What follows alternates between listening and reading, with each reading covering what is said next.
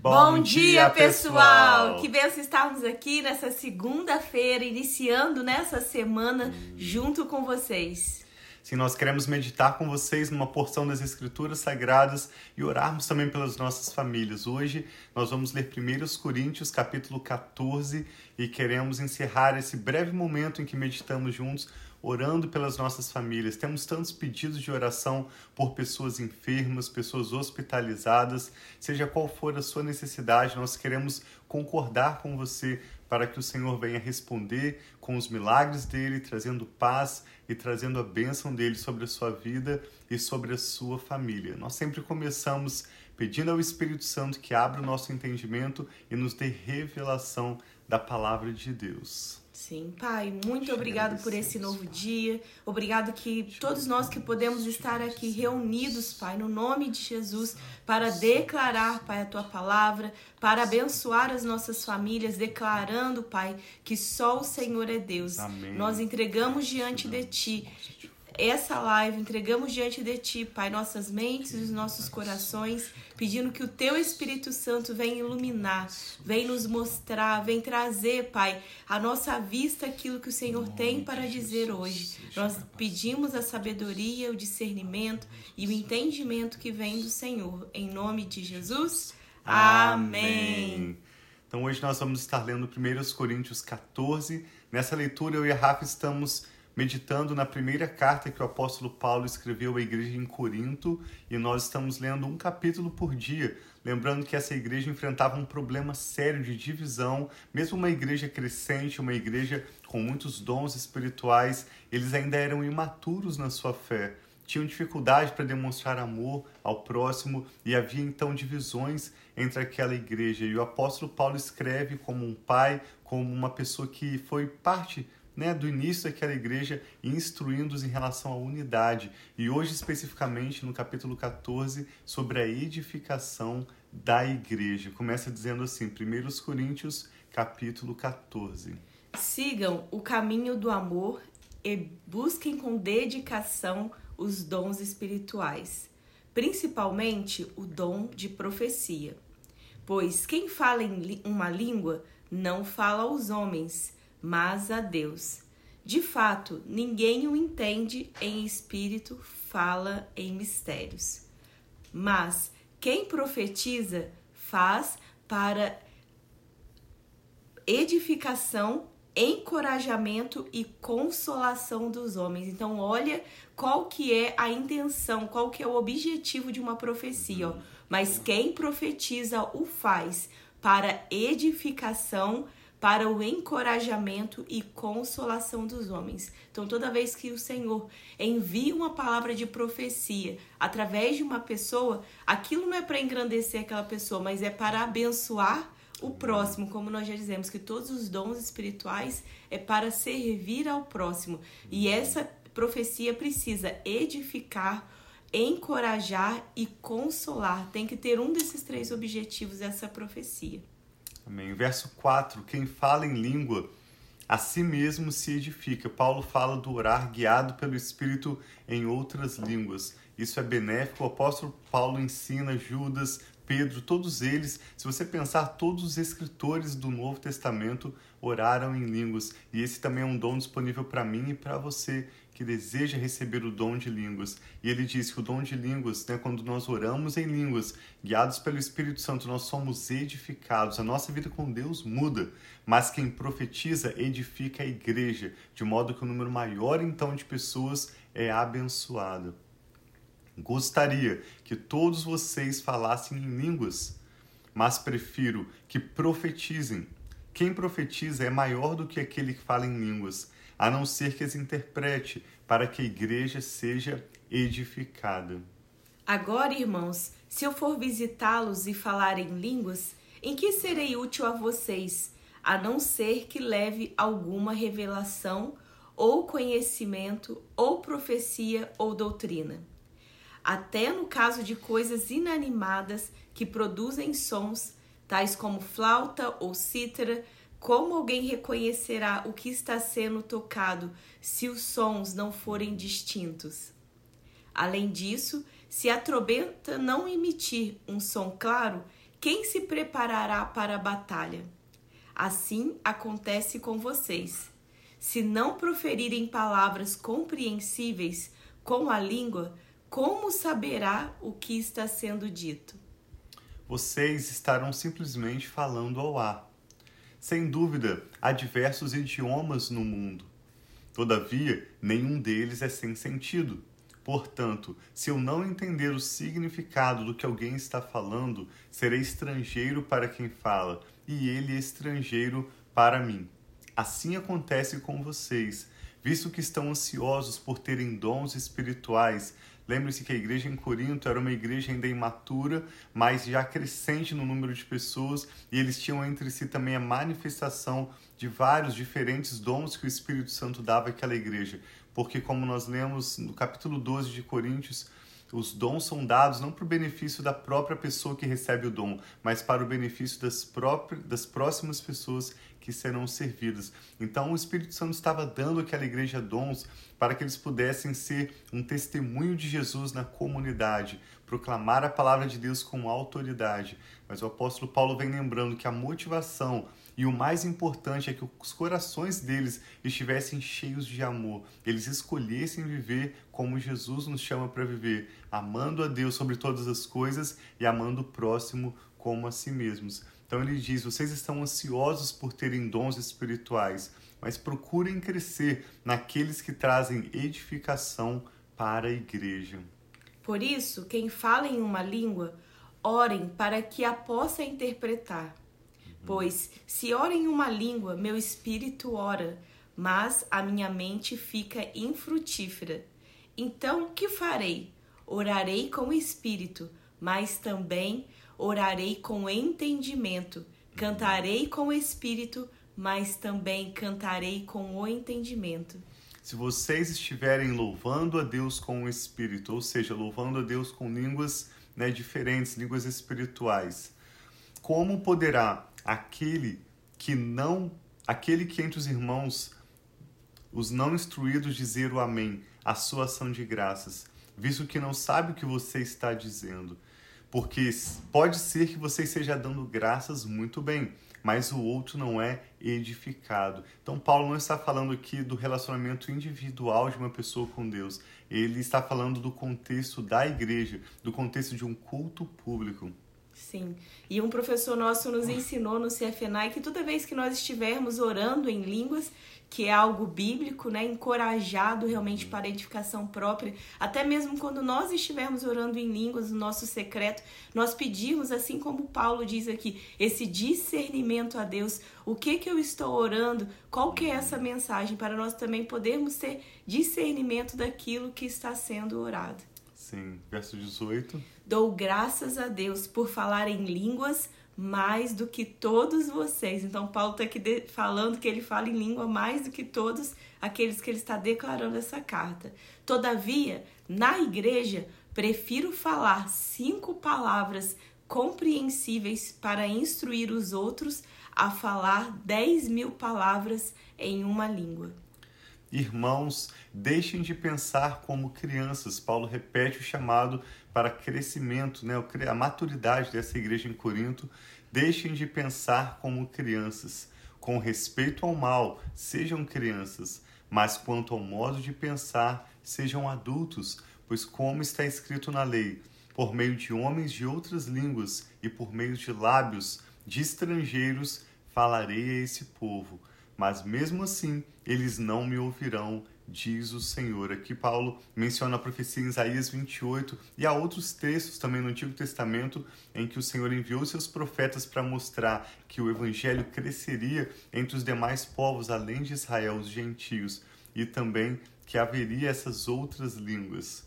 Verso 22. Portanto, as línguas são um sinal para os descrentes. Engraçado que muitas vezes nós achamos que a oração em língua é algo que vai mostrar algo para a igreja, mas na Bíblia diz que é um sinal para os descrentes. Vamos ver como diz, ó.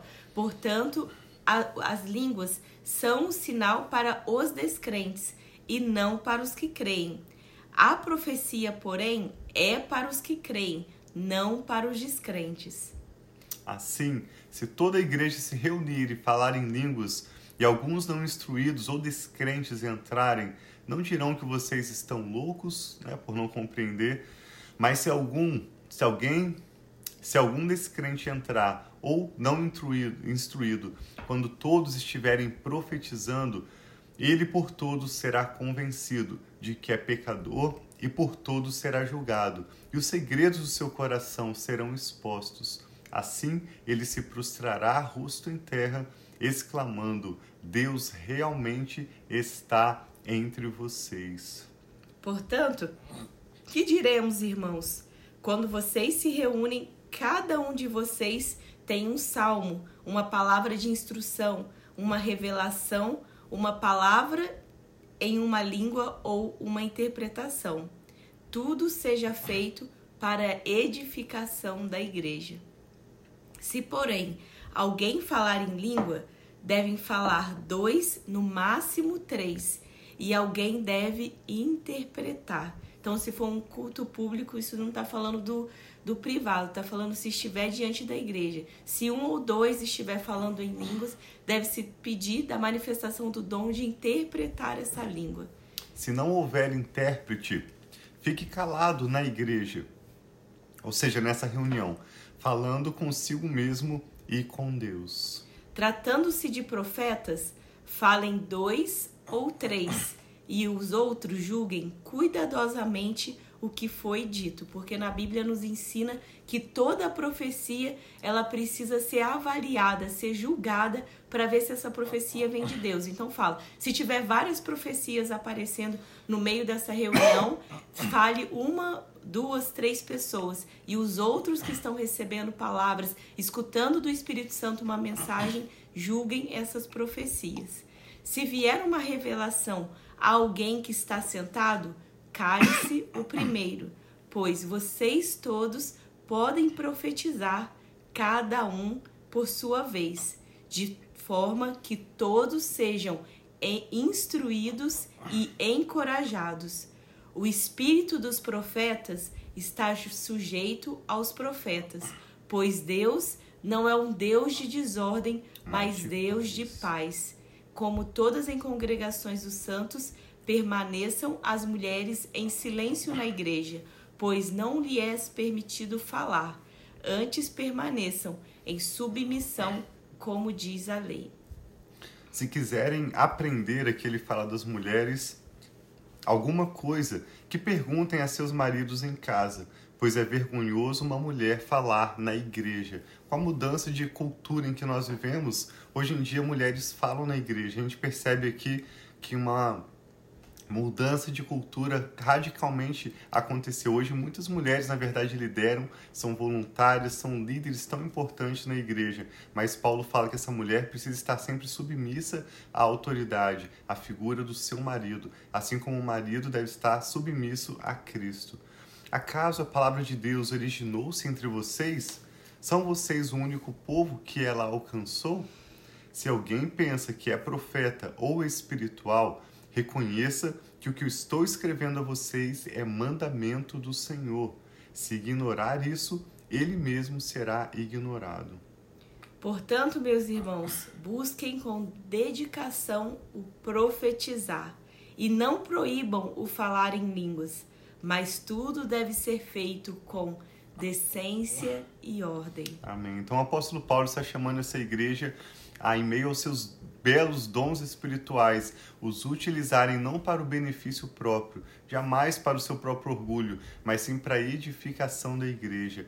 Nós conversamos né, alguns dias atrás sobre os dons espirituais, quando o apóstolo Paulo vai é, descrever os dons manifestacionais do Espírito e nós damos né, as boas-vindas, nós reconhecemos como um presente de Deus esses dons espirituais e hoje somos lembrados pelo apóstolo Paulo em 1 Coríntios 14 que os dons espirituais são para a edificação da igreja, para o serviço ao próximo. Quais são os dons espirituais que você percebe que Deus tem te dado?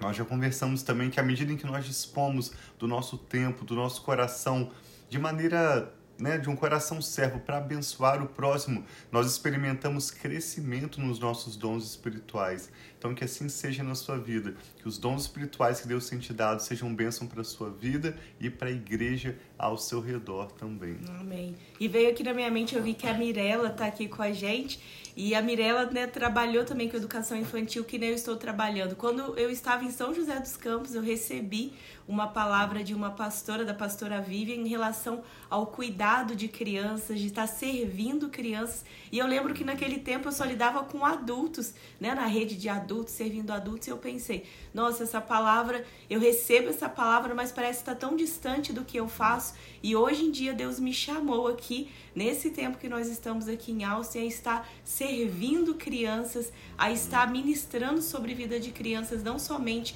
no pedagógico, mas também como uma escola cristã, no espiritual dessas crianças. Então, esse dom, se for ver quatro, cinco anos atrás, não era um dom que estava sendo manifestado, esse dom de comunicar com uma criança de um, dois anos. Eu fazia isso com o Mikael e a Sara, que eles eram pequenininhos, e ela falou que através da minha maternidade, Deus estava me capacitando a abençoar muitas outras famílias e crianças através desse dom. E hoje em dia eu posso ver, né, não completamente isso, mas o início desse cumprimento dessa palavra, uma palavra de conhecimento que ela me deu naquele momento sobre essa área. Então nós precisamos talvez investir em algo novo, algo que você nunca fez. E você vai ver a manifestação daquilo que Deus já plantou na sua vida. Então, Amém. glória a Deus por isso. Uma palavra de profecia nos ajuda a tomarmos decisões. Então, sempre que alguém profetizar sobre a sua vida, você precisa comparar essa profecia com a palavra de Deus, ver se ela vai trazer edificação, se ela vai trazer instrução, se ela vai trazer conforto, como nós lemos hoje. Sim. E semelhantemente, quando você perceber que Deus está colocando no seu coração uma palavra para entregar ao próximo, se o resultado dessa palavra vai ser é, confrontação que vai trazer vergonha, que vai trazer acusação, não fale. Mas se você percebe que essa palavra vai trazer conforto, vai trazer encorajamento, vai trazer edificação, então entregue palavras aos seus próximos, porque isso será bênção de Deus para eles mesmos. E assim nós crescemos na graça e no conhecimento do Senhor. Quanto mais nós exercemos os nossos dons espirituais e nós vemos o Senhor manifestar o poder dele, né? Nós experimentamos o extraordinário de Deus mais Sim.